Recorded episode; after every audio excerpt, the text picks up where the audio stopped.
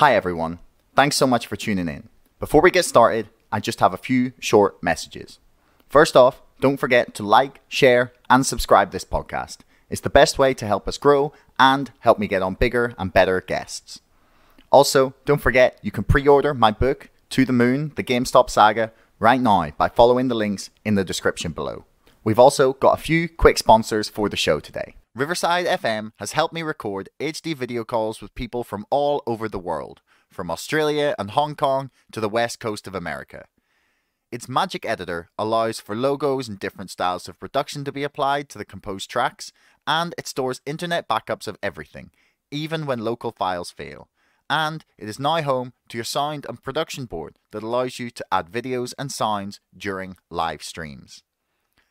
I don't know where I would be without Riverside FM.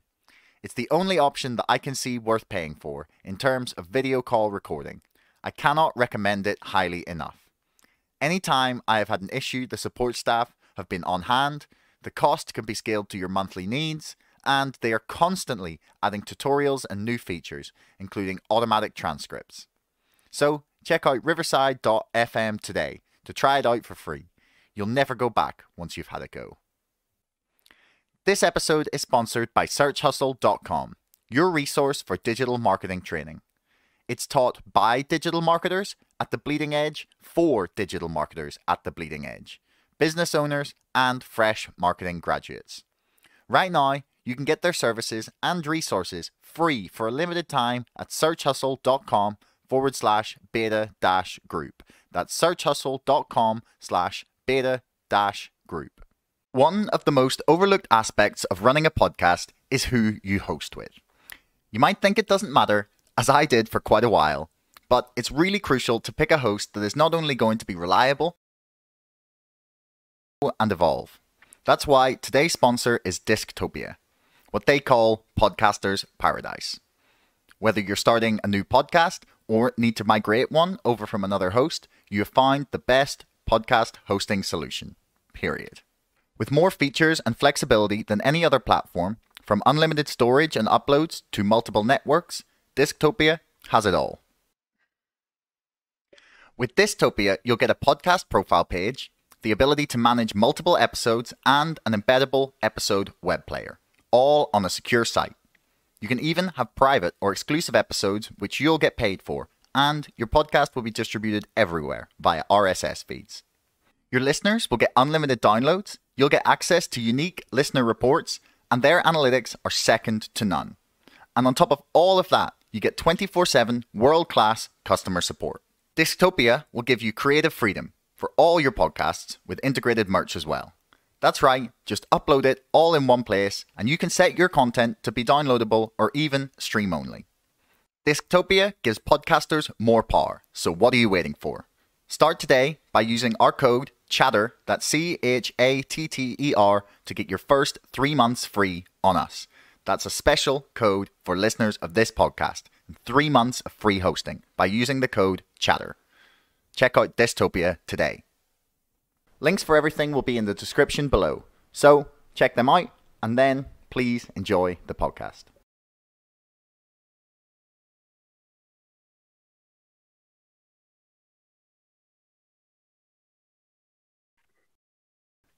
Does help when we turn the microphones on.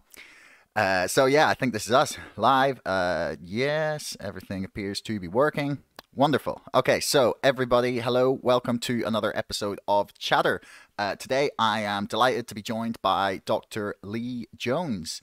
Uh, Lee is a professor of politics and international relations at the Queen Mary University of London.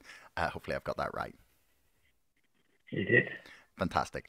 So uh, today we're here to talk about uh, a whole, whole range of stuff. So I wanted to talk to you about your thoughts on the vaccine passports uh, after you appeared on GB News to talk about them, uh, some of your work on China, and as we were discussing before we started there, uh, your organization, the Full Brexit, which I'm sure is going to be a fascinating discussion.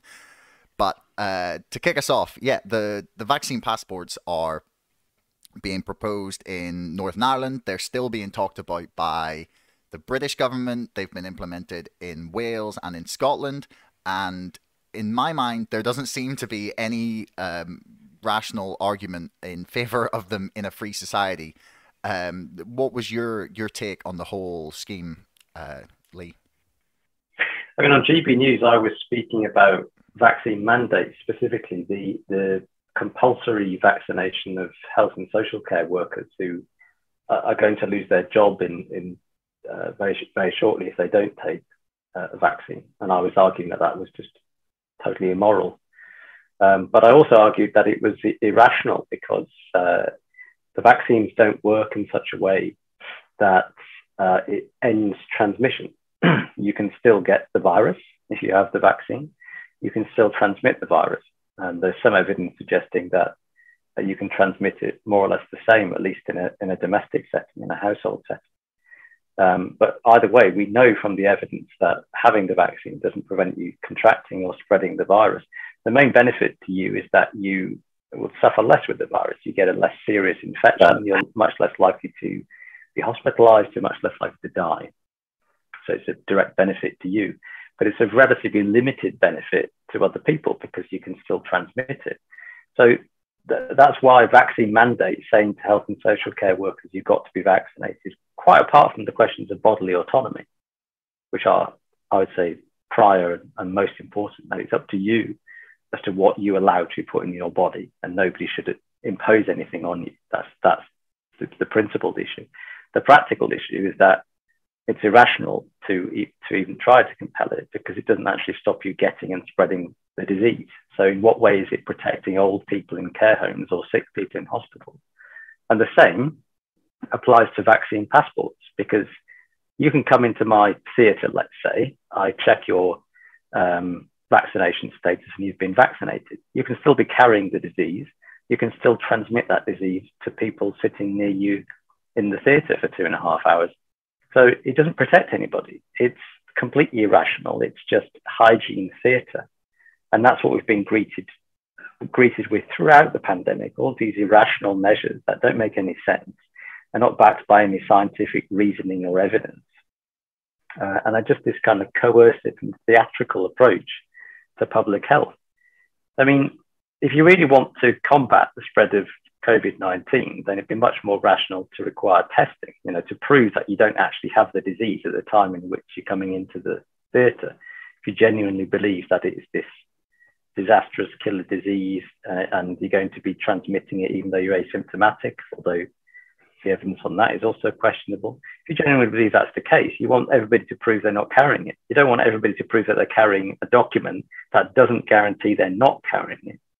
So the whole policy is just utterly insane as far as I can tell. Yeah. yeah. I mean the the the thing that is just baffling, like and I mean baffling to me, is that for example in, in Northern Ireland right now we have um the two parties that I would have considered to be full of the most sensible people in Northern Irish politics is the people, uh, the SDLP and the Alliance Party, who have oft campaigned for um, equality, equal rights, um, justice, all all of those buzzwords, but like all of the things related to that category, and yet. Mm. They are the people now pushing this divisive and discriminatory policy. And any time that I attempt to engage with them, uh, to to try and get some sort of like understanding of even just what their rationale is behind it because that's the that's what I want you know I want to engage with what they think in because you know there's a fair chance that uh, they've seen something that I haven't. You know, maybe they have some wondrous evidence that this is going to be the thing that's going to, you know, finally end COVID. Or, but I, I laugh about that. But I've phoned the press offices of the SDLP, of uh, the Alliance Party, of, of several parties in Northern Ireland, and none of them can give me any substantive document that explains why they are backing this policy. I have tried to engage with them on Twitter and been blocked by people. Like, why can we not have like a discussion where we present evidence about this topic? That's a very big question. Um, really, you're asking how do you explain the politics of the last 18 months? And that, that's complex to do. I think there's a lot of different things going on. Um, I think you can't get away from the fact that modern societies, our society, is to a large extent governed by fear. Um, and that's, that's, that's a long time. It's been like that for a long time. Um, you know, the, some of the earliest manifestations of that were the AIDS crisis in the 80s, the BSE uh, scares in the 90s, bird flu in the in the 2000s, and that's just talking about disease. You know, that's without talking about terrorism and so on. That itself reflects a prior um, collapse of ideological contestation in politics. So politics didn't used to be about fear. Politics used to be about competing visions of the future. So you know, so in in Britain, class-based politics between Labour on the left, offering a social democratic vision of the future, and the Conservatives on the right, um, offering a, a more um, conservative free market view of, of, the future. And that ideological contestation collapsed in the 1980s uh, with the victory of Thatcher and the New Right and the defeat, crushing defeat of the left. And everything that we inhabit today is the sort of ruins of that 20th century ideological contestation, sometimes called the end of history, uh, following Francis Fukuyama. In the absence of ideological contestation, you get politics narrowing to competing um, parties saying that they're more competent at governing the state and are better at sort of looking after the people. And fear is one of the main ways in which political parties have connected with the electorate or tried to connect with the electorate um, to show that they're responding to the people's concerns, perhaps invoking those concerns in them and then showing that they can um, resolve those concerns. So, in the, in, the, in the, absence of visions that are capable of inspiring popular support, pop, the, the politicians increasingly, I think, are resorting to the use of, of fear to mobilize support and legitimize their position. In the context of uh, weak democratic engagement, political turnout, turnout elections has collapsed, political party membership has collapsed, trade union membership has collapsed, political participation more generally has collapsed. So there's this big disconnection between people and the state and, and political parties. Um, and, the, and one of the ways in which political elites try to bridge that gap is through the use of fear. Um, and this is not, um, to be clear about this, I'm not saying this is some kind of deliberate, nefarious tactic, some kind of elite conspiracy or something like that. It's just second nature to them. This is, this is what politics has become. It's the kind of structural condition of politics that they're just competing alternatives of fear. So think about the last few years in British politics, uh, Labour has, has argued that you know the Tories are going to drive us off a cliff because of Brexit. You know the world is going to end. Uh, everybody's going to get super gonorrhea. Uh, the money will run out. We'll run out of chemicals to keep clean water on. And the Conservatives have argued that well, if Jeremy Corbyn gets into power, then you know uh, we'll be invaded by Russia. Uh, he'll sell us out to Venezuela, etc., um, etc. I mean, these are the just, these are not positive visions of the future. You know, these are contending fears about the future, and of course, both sides are sort of pushing climate apocalypse as the next thing, and so on. It's, and it's not that they they don't genuinely believe these things either. It's just fear is the métier through which contemporary politics is is parlayed. They don't really have anything else to offer. Mm. And so when something like this comes along, uh, they they latch onto it um, because it gives them an opportunity to sort of connect with with the electorate and say, look, we're looking after you. You know, we're doing the right thing. We're taking the right decisions. Uh, we're serving the public. We're keeping people safe.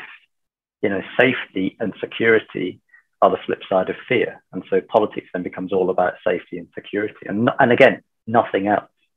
There's nothing else except safety and security if there's nothing else but fear. Mm. So security and safety become these sort of absolute values. We must be guarded from the threats to our existence.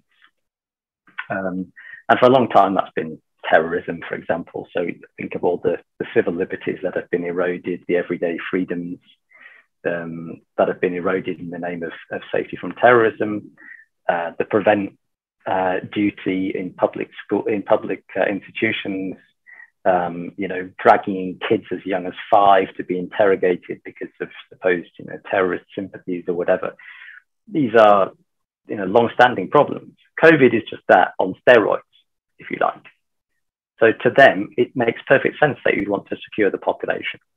People have got to be kept safe. That's the role of political parties. That's the role of state. That's the role of government. But anything that gets in the way of that is a threat. And you can you can see why it's that on steroids because in COVID, because we're all potential disease carriers, we're all potentially threats to each other. Right.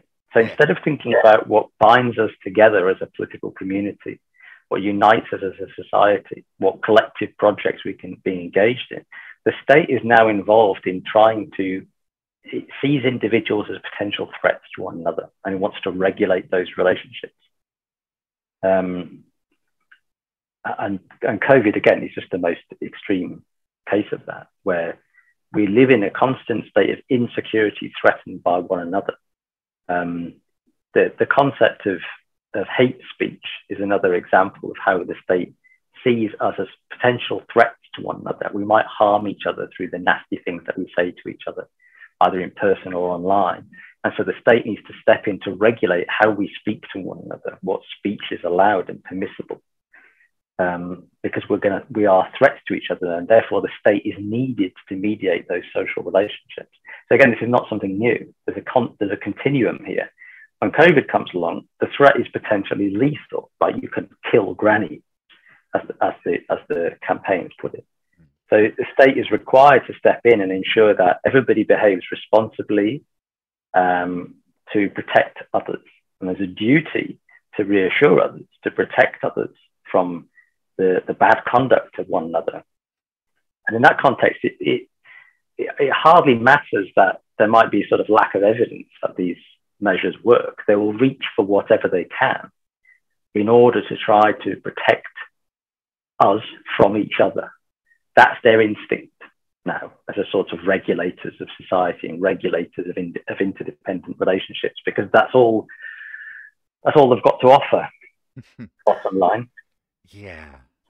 Yeah i mean the the way you've put it there the the lack of a positive vision for the future is a really really interesting um, way of looking at like the entire last sort of yeah 20 years of politics and and especially that's become um, exacerbated since uh, technology has allowed uh, political campaigns to like hone in really, really specifically on fears and, and divisions um, and sort of like yeah that that that that it's an almost predatory nature of politics in a way that it's it's just playing on like the worst things that we can imagine in order to you know try and get us to do what they want essentially. And i i, I can't i still can't reconcile like because maybe maybe the fear of covid is like higher than anything else but i can't seem to like figure out why this thing and it, could just be the the media environment or the way our politicians have conducted themselves but so for example i've had quite a lot of fun in in all honesty when i've seen people talking about the vaccine passports to say okay well i am totally in favor of bmi passports that's body mass index passports uh, to prevent uh, people of a certain weight buying certain kinds of food because you know obesity puts a serious strain on the nhs and they go oh no well that's not the same. You can't you can't do that. That's a and and for me um it it's it's essentially the same idea. It's like it's like trying to prevent unwanted pregnancies by you know illegal uh, making abortion illegal. It's like a coercive measure to get people to do something that they want. And i don't understand how this how people don't goes, see that as worrying. That goes way back though. So and this is the this is the thing i think. You've got to see it as an, an acceleration of something that was already in place although the, the, you know March 2020 seems to be this dramatic break because we get lockdown, which is unprecedented, you know, never tried before, never planned for, never conceived of in public health, um, and so the temptation to see that as something unusual. But way back in, I think 2003, there was a book published by uh, Michael Fitzpatrick, who's a, a GP, hmm.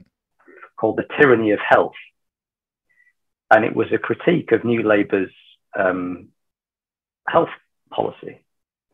And Fitzpatrick was making, you know, broadly in the, in the tradition of the argument I've just made about the hollowing out of substantive visions of politics and the way that governments use fear to connect with electorates. Fitzpatrick is arguing that, that the new Labour government used fears about health to connect public, with the public. And that led them into the regulation of lifestyle. So, not quite BMI passports, but there were plenty of coercive measures introduced to try to encourage healthy eating, um, to try to nudge people towards healthy eating. This idea of using behavioral sciences, so-called nudge, so sort of surreptitiously, you know, manipulating people so that they'll do, they'll take the right choice, right, the choice that's best for them, to encourage them to take more exercise, to not eat so much sugar, to drink less alcohol, etc., mm. etc. Et and it's all sort of tiny drip drip measures that are surreptitiously designed to sort of push people in, in the right direction. And you know, and and and very few people objected to that at the time because is that sorry? Can I just? Do you mind if yeah, I just stop you there? Is that a bad thing? Like, is that not what we're doing? Like, the the theory of like taxation is that like you tax the things you want to discourage, and you like allow you know you you. There's a difference. But like I'm saying is if we're saying that all of these measures are bad, should there be no like uh, attempts by government to uh, like subtly influence like the way the public is is acting? Is that is is there just? I would say there's, no there's a fundamental there's a fundamental difference between taxation and what I'm talking about, the use of behavioural sciences and the so and the creation of the so-called nudge unit within government, which was an innovation of the new Labour government. Um, taxation is uh, like a price signal. So I increase uh, duty on alcohol, for example, um, and then that is supposed to influence your rational calculation. Okay, uh, can I now afford that alcohol? Do I get the benefit from that alcohol that, that justifies the increased price? You know, what am I going to have to sacrifice in order to afford that alcohol or the cigarettes or whatever else it is? The logic behind um, taxation is that you're a rational person. And when you engage in activity, you're making cost benefit analysis.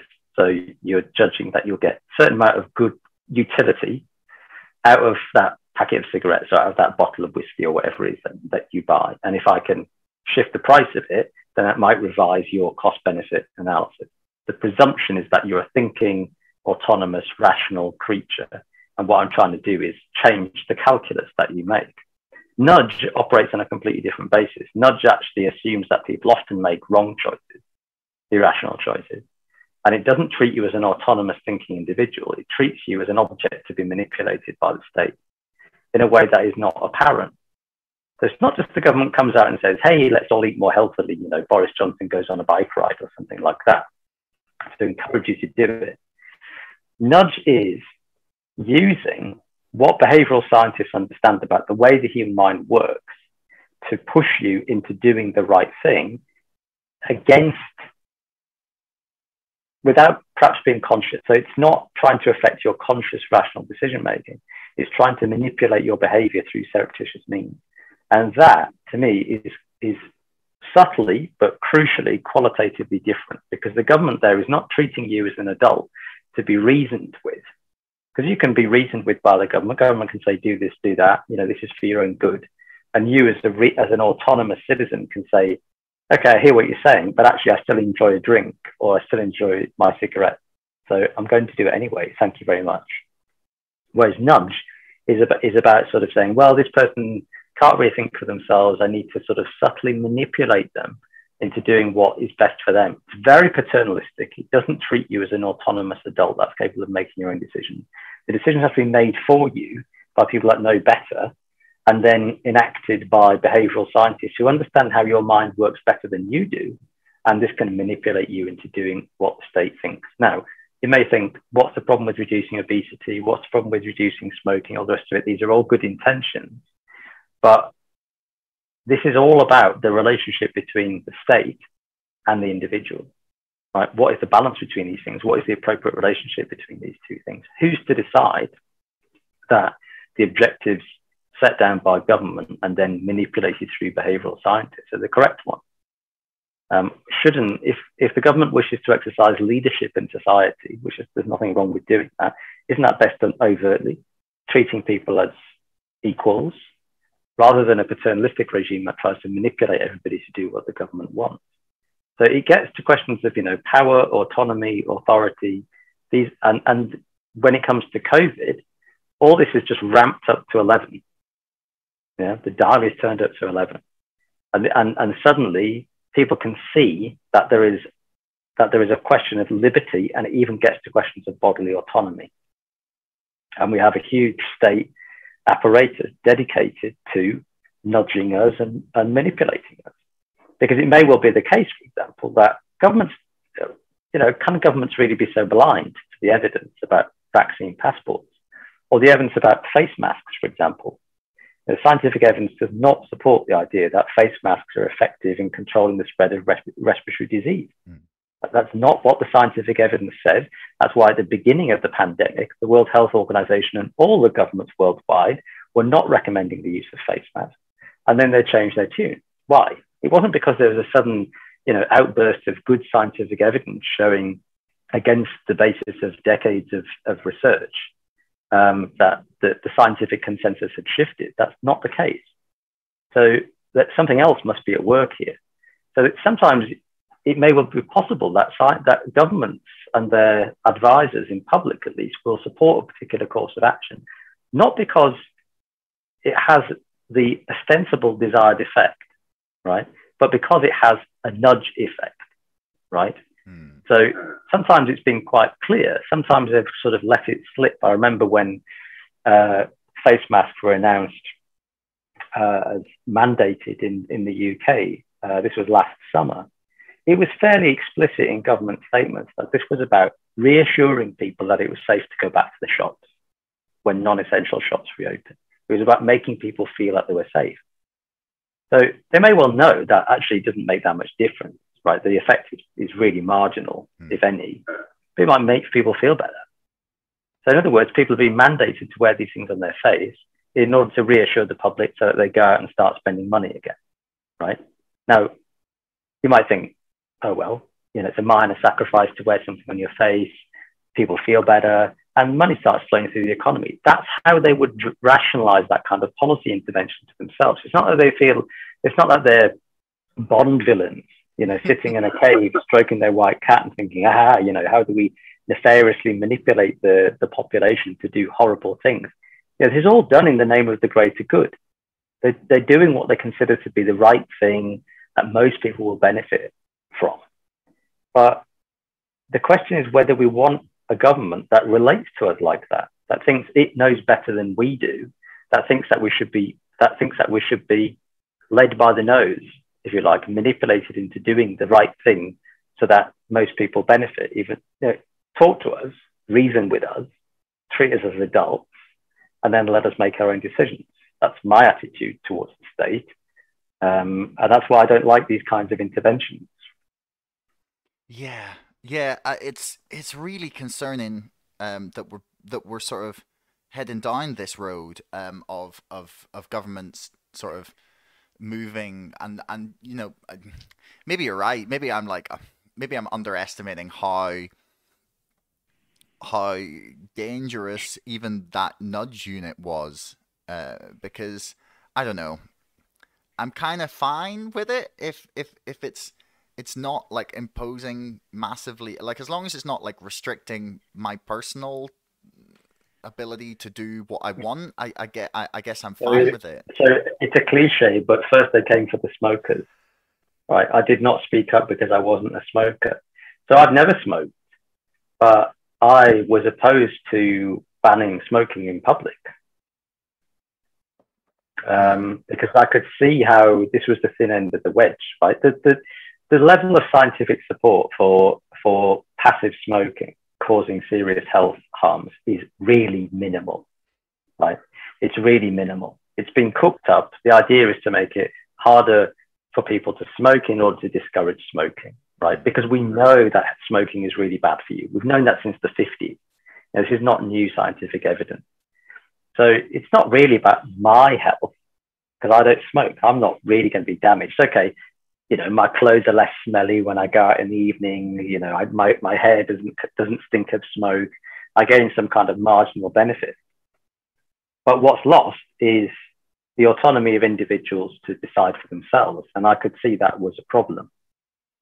So mm. even though it didn't affect me personally, but most people, I think you're right. They don't, they don't take that view. They, they're focused on themselves. And as long as nobody's interfering with them, then no problem. But then something like COVID comes along, for example, where the government is literally interfering with everybody. And that is what means that at a population level, there's lots of people who don't like this and so they they they stand up against it, which is why there's there's quite a lot of vaccine hesitancy and um, and protests and so on. Um, so, you know, I always try to take a, a principled position, even if it, even if something doesn't particularly affect me. I mean, I'm vaccinated. You know, I got my shots.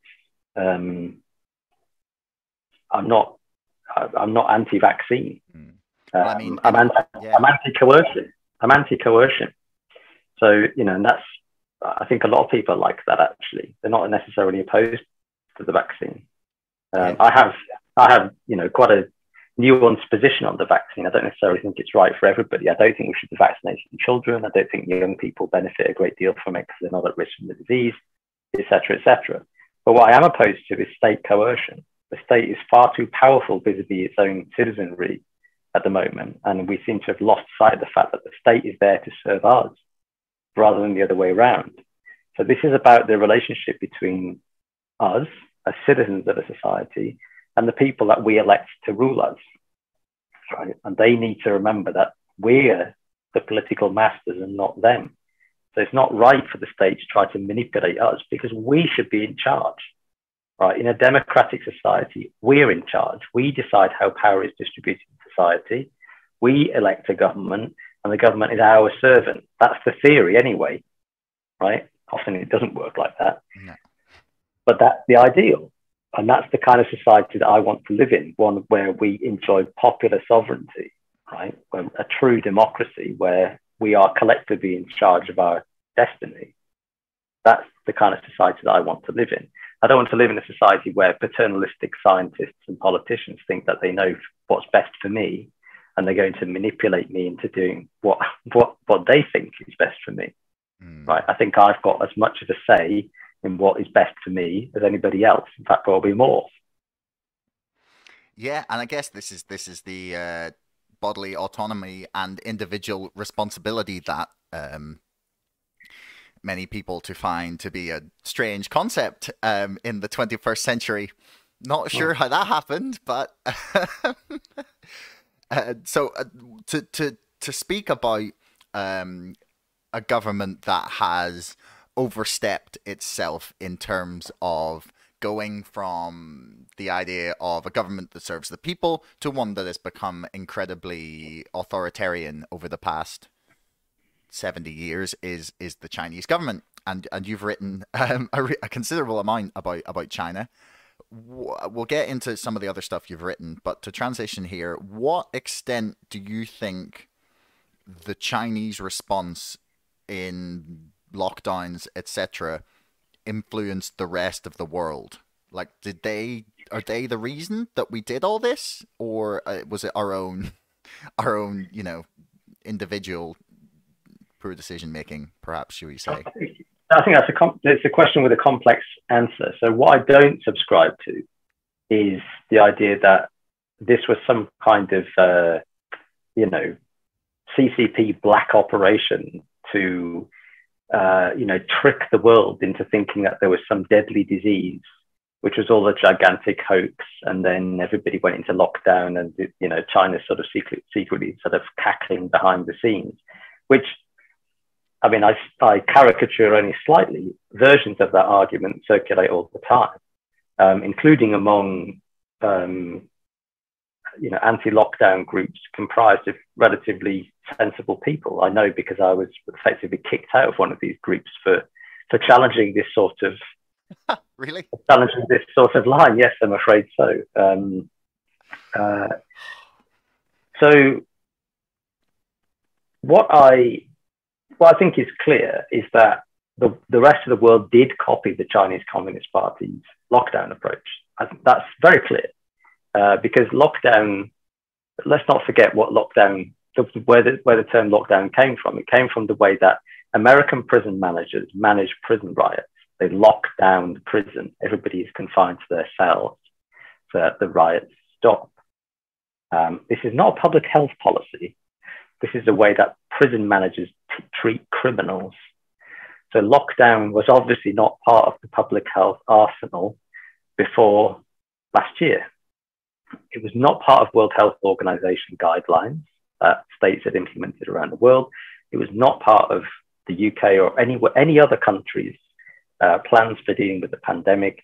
It was never conceived of, it was never supported by scientific evidence because the costs are just so phenomenal of, of doing this. Mm. And it was not thought also that this would be effective in curtailing the spread of the disease. So if it hadn't been for the Chinese um, implementing this approach, it's not, it's difficult to conceive that, that independently other governments around the world would have followed this approach. But once the Chinese did it, and they were obviously the canary in the coal mine insofar as COVID emerged in, in China, circulated there for quite a long time before it spread to other countries. And so the, the world at that moment in time, you remember, there was, there was not very much discussion of the rest of the world. It was focused very tightly on China and therefore what the Chinese government was doing. And there were these, you know, horrendous um, videos coming of people dropping dead in the street and then people being welded into their homes by state forces. And I think, you know, people around the world were watching that and feeling genuinely terrified.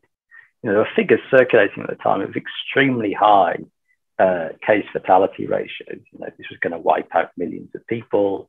Um, and, you know, this is, again, this is not new. Mm. These kinds of claims have circulated around every single outbreak of zoonotic um, disease for 15 plus years.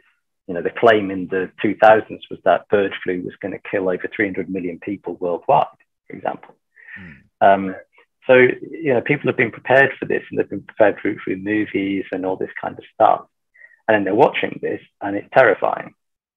And I think there is also this view in the in the West of China as a sort of the Chinese regime as this very competent authoritarian regime that can just get you know get things done, kind of knows what it's doing, engage in planning and so on in a way that the West often can't. Mm.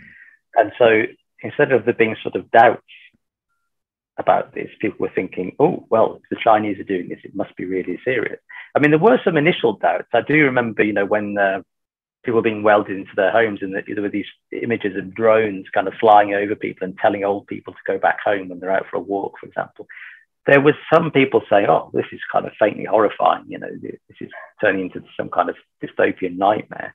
But then as it spread to our societies, um, the panic took hold and the demand for lockdown was, I think, very strong among um, particularly the chattering classes. Um, it was very, very strong in the media, the kind of drumbeat for lockdown. And then, of course, all the epidemiologi- epidemiologists came out saying, modeling, saying, oh, we're going to, you know, tens of millions of people are going to die. You know, the Imperial College modeling came out saying uh, a quarter of a million people are going to die if we if we don't uh, do lockdown.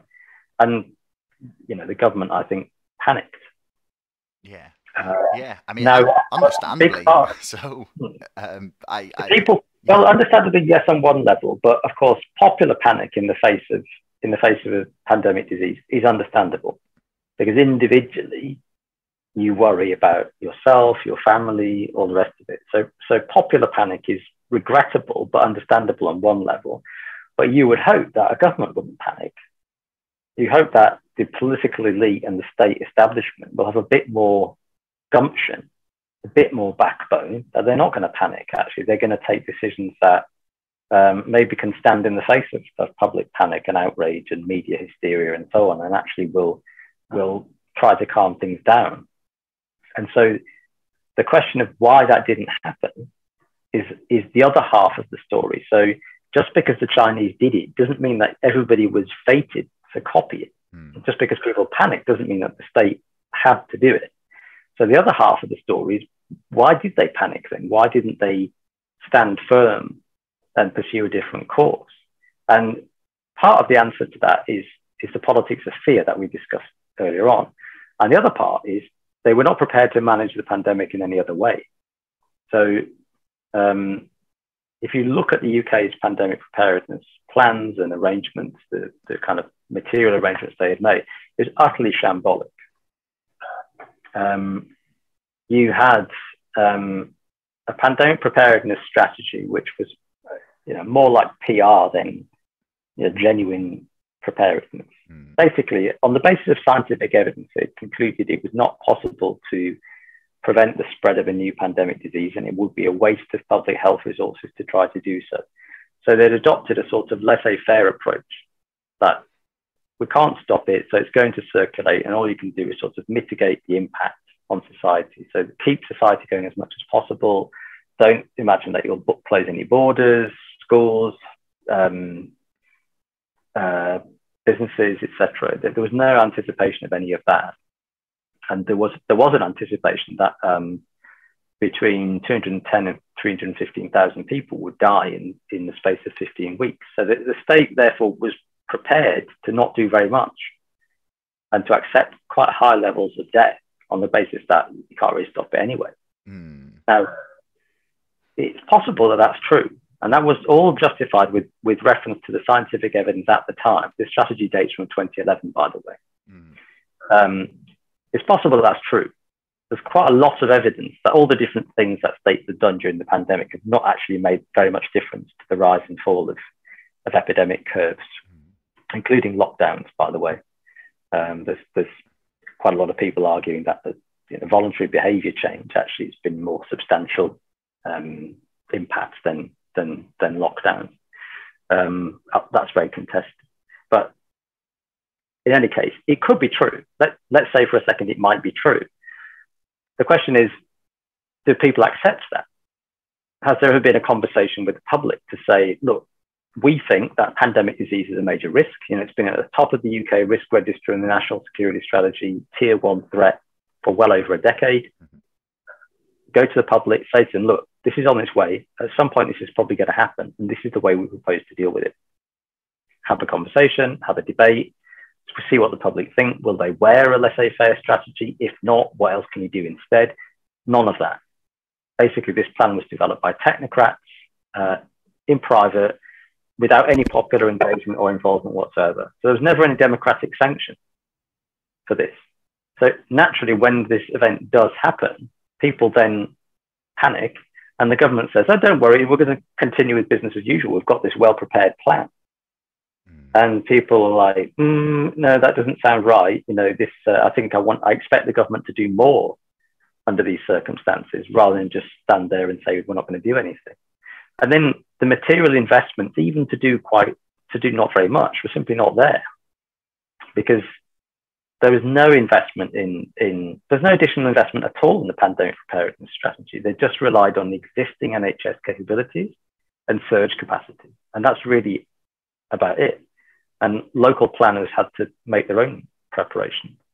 Even the um, you know the pandemic stockpile of personal protective equipment that had been outsourced to a private French company um, along with the rest of NHS supply chain that had been outsourced under the auspices of Deloitte, the management consultancy, which is now incidentally advising the government on how to respond to the public inquiry on how it handled the, the pandemic.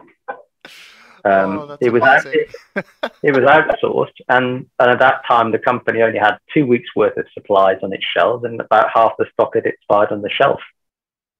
So it just wasn't geared to to supply the necessary things mm. that were needed to cope with the pandemic. And then in terms of like, you know, test and trace, we do need to, you know, find outbreaks and contain them effectively.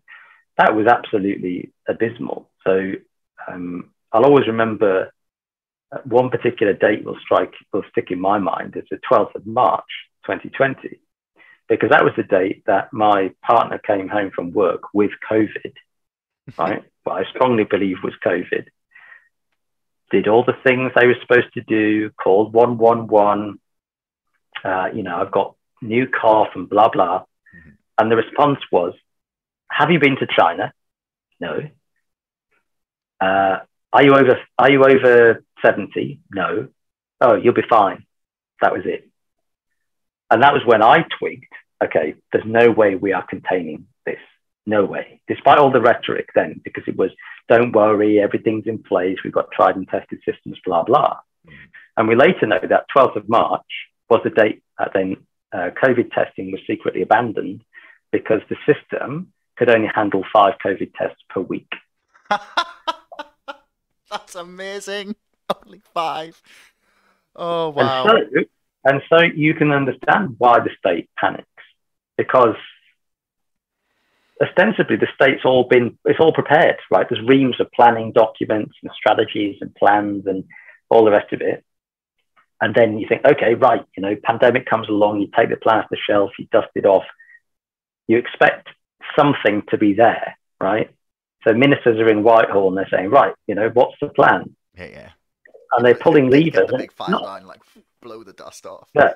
And it's not attached to the levers are just not attached to anything. There's no capacities, there's no specialized hospitals, there's no systems to like segregate COVID patients from normal patients in hospitals.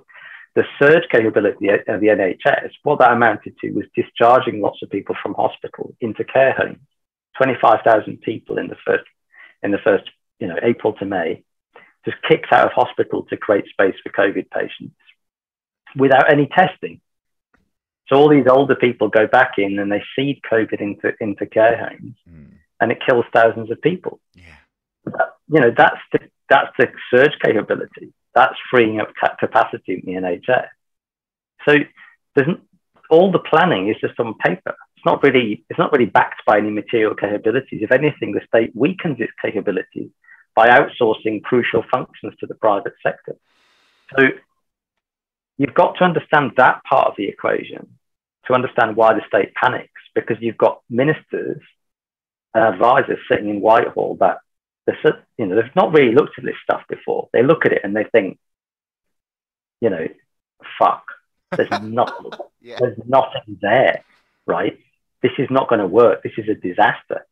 And at the same time, you've got people baying for lockdown.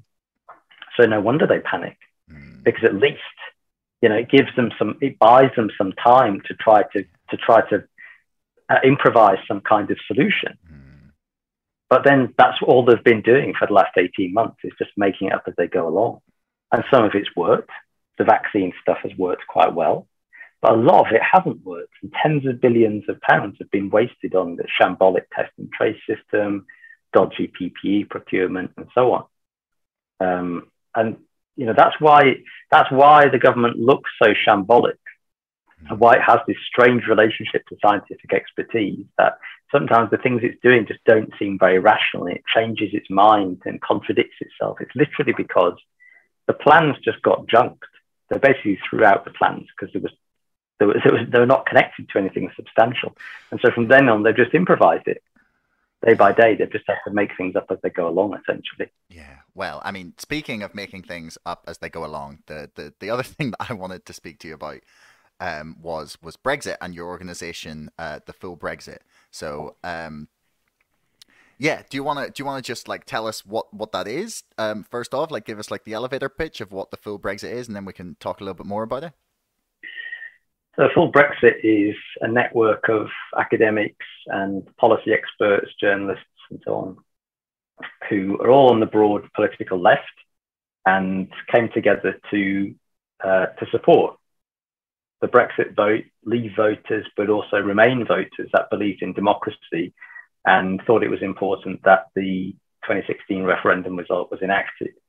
Uh, and we came together at a time when it was not clear that that was actually going to happen. In fact, all the, the drift was in the opposite direction, that, that the, the democratic moment of the, of the EU referendum, which had you know, really enormous turnout, um, you know, captivated the country in terms of political debate, that that moment was being was being lost.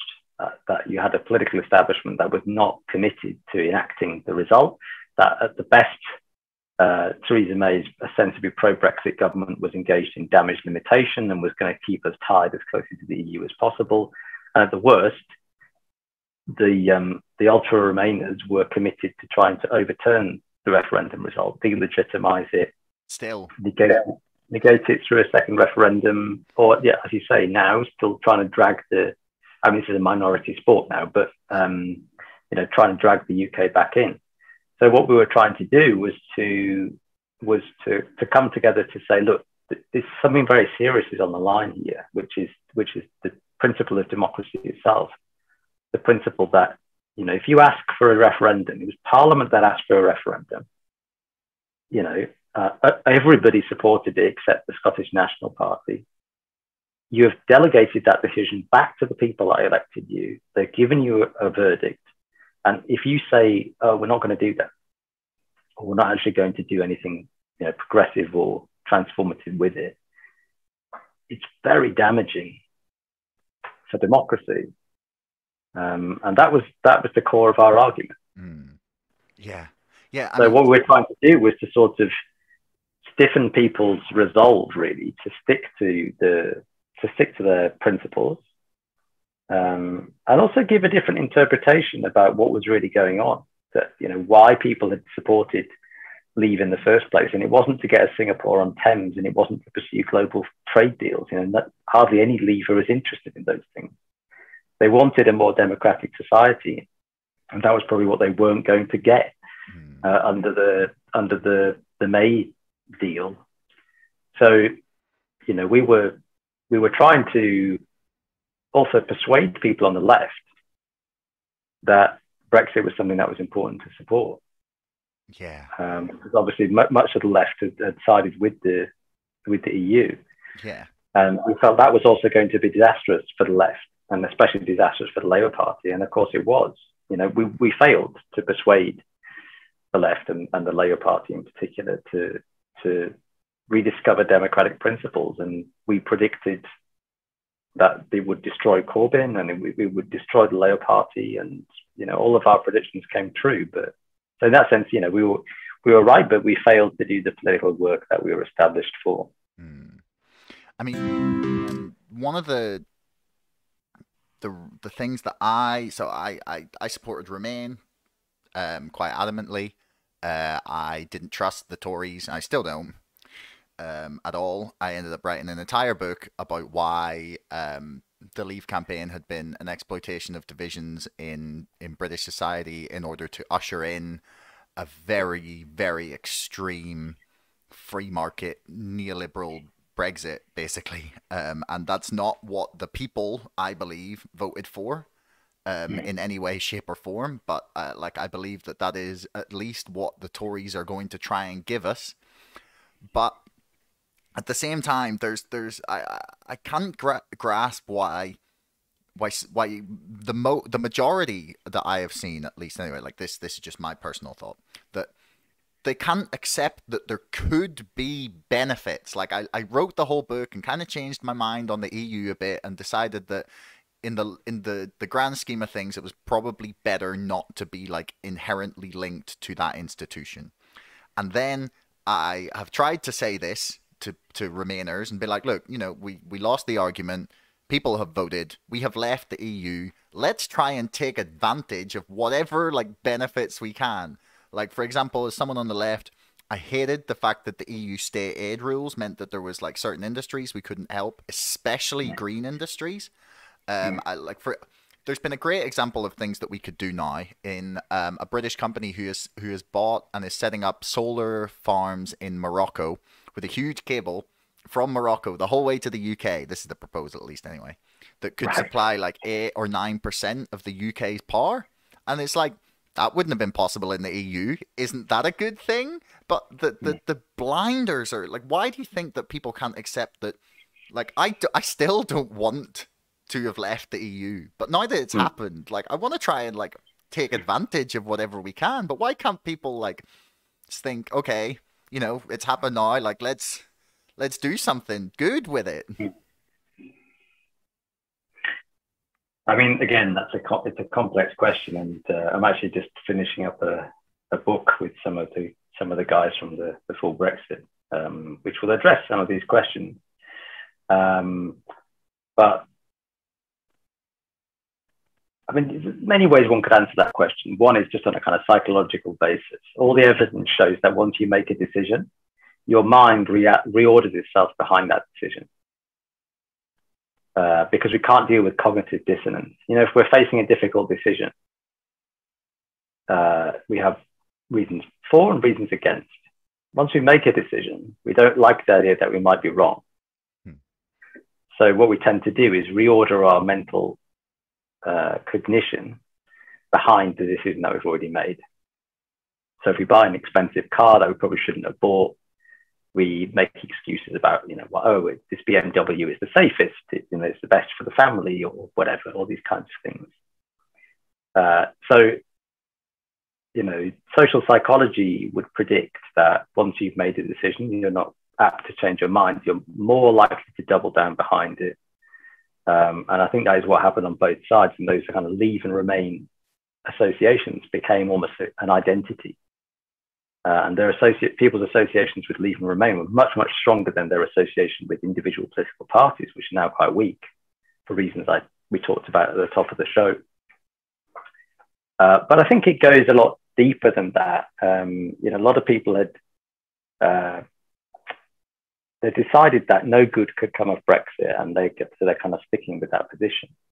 And there's kind of a couple of reasons for that. One is kind of flawed understanding of what the European Union is and, and how it relates to democratic politics. And the second is, you know, specific relationship to, to the government, to the current government. You don't trust the Tories, you don't like the Tories, uh, the Tories are up to no good, etc., etc. So, on the first point, what you know, what is the EU? Neither side really understands it, it. Is the truth of it. So the, the conservative right, the Eurosceptics, and populists see the EU as some kind of like foreign imposition, you know, Brussels bureaucrats kind of bossing us around, which is not true. The most powerful institution in the EU is the Council of Ministers, uh, which comprises elected national officials. It's not the Commission. Um, and the Commission only has about 20,000 people working for it anyway, which is just the size of the BBC. So the, the idea that these 20,000 people somehow run Europe is just, it, it just beggars belief. But that's not right. But equally, the left's idea of the, of the EU is this sort of cosmopolitan zone of peace and cooperation that sort of locks in social protections. Uh, this is also just completely wrong. Um, it, it's not a it's not a peace project. Um, it has actually fermented in recent years big divisions between North and South Europe, for example. Um, that is a direct result of the, uh, the, the eurozone and the way that it is constructed just look at what's happening with the so-called migrant crisis in the border of Belarus. You know, you've got so-called free movement inside and fortress Europe outside. You know, tens of thousands of people have been have been killed trying to get into Europe, and those people have been securitized and others by by by Europe in what is basically a racist immigration regime. And it's okay for mostly white workers to move around within Europe. Anybody that wants to come from outside, well, no, you can get lost. Um, you know, so the idea that sort of racism is the sole property of, of, of Leave voters has often been suggested. It's obviously not right either.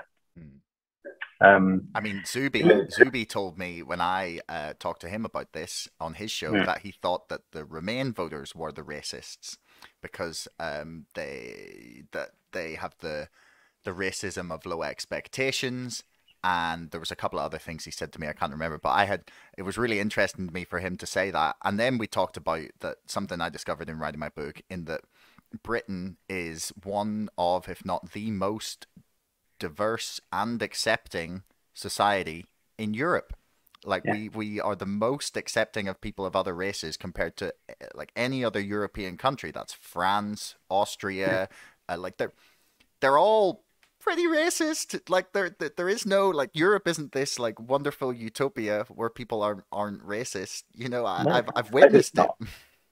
I'm afraid it's not. And you are right. That's I mean, it's very difficult to measure racism. Right, it's very difficult. Uh, but there are various ways that people have tried to do it through opinion polling, for example. But the opinion polls are very consistent. It doesn't matter what kind of questions you ask. Uh, Britain is very liberal on questions of uh, racial integration, uh, and it's been getting more liberal uh, over time. The, and the direction is, is unilinear, it just goes in one direction, and it's more progressive than almost any society on earth. Um, doesn't say we don't have problems, but that's what the evidence shows. In terms of people's behavior, it's the same. You know, uh, overt discrimination in the workplace, has been abolished for a long time. Discrimination in the provision of public services hardly exists. Um, you know, despite all the talk about a wave of hate crime, actually, if you look at convictions for, um, you know, racially aggravated offences and things like that, they're low and flat. Um, all, all across the, the piece, when you look at any kind of evidence, you know, support for far right political parties is tiny compared to um, other EU countries.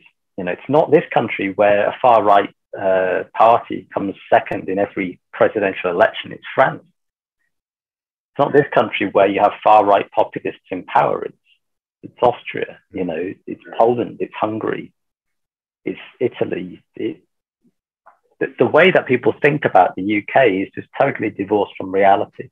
And so it's the flip side of that, what um, the German sociologist Wolfgang Streeck calls the sacralization of the European Union. That what, what the EU really is, is a neoliberal constitution for Europe. And this is why Margaret Thatcher was such a fan of the, of the EU and the single market. The whole idea is to, is to take market mechanisms and entrench them at the level of European law so that you can't touch the market. So we have the integration of markets for goods, services, um, capital, and workers. Right, that's what so-called free movement is. It's the integration of European labour markets. Mm-hmm. But it's turned into this. Uh, oh, we're so liberal, we're so accepting, we're so cosmopolitan, we're so anti-racist. It's a great example of how something that's really about integrating labor markets so that people can move around and the fact and factors of production can be efficiently allocated across the European market. Which that's not sexy, that's not progressive, that's not nice, that's just neoliberal. And it often has very horrible consequences, including for the people that move, right? Because what it's basically saying to you, like uh, uh, the conservative government used to say to people in the north, in the 1980s here. They used to say, get on your bike and find work. Just move to where the work is. Well, that's what I'm saying now to people at the European level. Oh, no work in the deindustrialized parts of Eastern Europe. Oh, let's go somewhere else. Mm. And that, that not, actually that initiates a brain drain and and a loss of anyone with like yeah. intelligence and ambition from those countries. Like they're suffering because oh, of yeah, the loss at, of the most ambitious at, people. Yeah, if you look at Romania, for example, they've lost something like uh, 20, 30% of their doctors since they joined the European Union. Yeah. And the serious population drain, not just, not just, you know, brain drain, highly skilled, although that, that is, um, you know, substantial, but very large population drain from, from the East to the point that it causes serious problems in some of these uh, smaller Eastern European countries but it's sacralized. So something that is actually about just about market integration. That is what the European Union is for, right? It's market integration. It's about it's about ensuring that governments don't interfere in market mechanisms. The point about state aid you made is it exemplifies that also. Don't regulate, don't interfere, allow the free flow of goods, services, capital, and labor across the whole market space. That's a neoliberal constitution for Europe. That's what the European Union fundamentally is. Uh, the eurozone is even worse because obviously it commits you to um, it commits you to an even more rigid economic regime, but it becomes sacralized. It's presented as cosmopolitan and virtuous, right? That's the ideological legitimation. The flip side of that is you must denigrate your national society as lacking in virtue and being immoral, right? That's the flip side. Is oh, I hate this country because it's so full of racists and xenophobes and backwards people and, you know, horrible racist knuckle dragging gammon, you know, oh, so much more like, you know, Europe, you know, the place of, you know, being cosmopolitan and being open to the world and so on and so forth. It doesn't really matter whether these things are true, right? Because, of course, to some extent, there's some truth in that, right? Yes, there are some racist people in the UK. Yes, some people have some conservative and backwards attitudes yes, you know, much there's much to be admired about European culture and society, but it isn't that isn't you know entirely true. Right? It, we just talked about the evidence about you know attitudes towards race and immigration in the UK. Actually, the truth is that Britain is well ahead of most other European countries in this in, in these terms.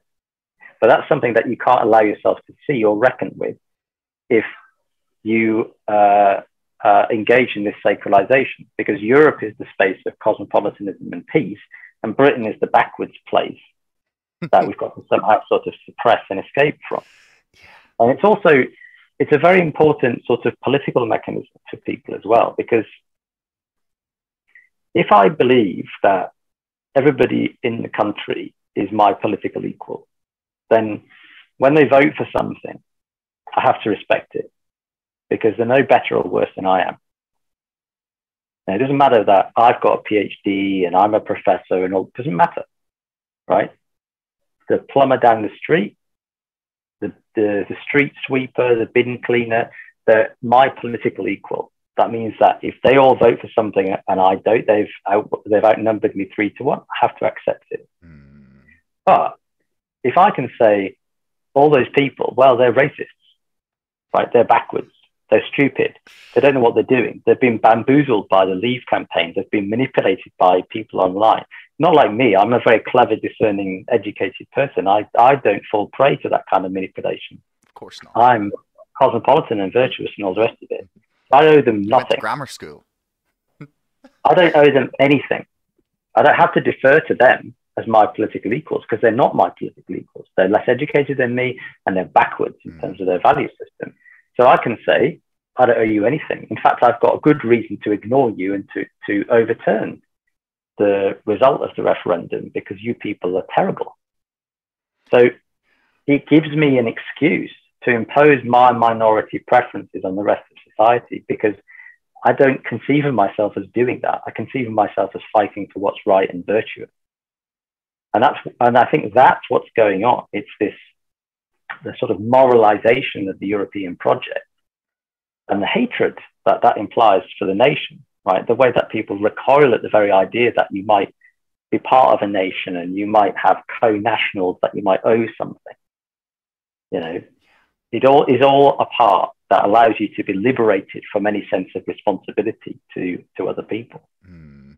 Well, I am unfortunately going to have to stop us here. Um, I am like 100% going to have to ask you to come back on the show at some point because we definitely have a lot more to talk about. Um, but Lee, it has been an absolute pleasure.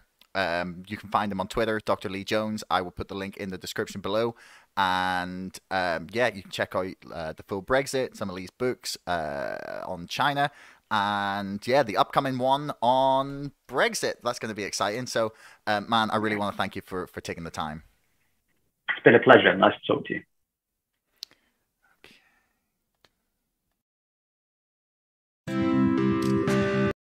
Are you sick of recording meetings or calls on Zoom, OBS, or Zencastr and being hampered by the quality of your internet connection? I had months and months of recording podcasts during the last 18 months where I was at the mercy of my internet connection. An unreliable countryside connection that really, really didn't come through when I needed it to. So, what was I to do? I'd spoken to several podcasters about how they dealt with the issue, and one even had a satellite installed, one moved house, and a few were asking guests to record locally and then upload the file later on. And all of these just seemed far too difficult to pursue higher quality video.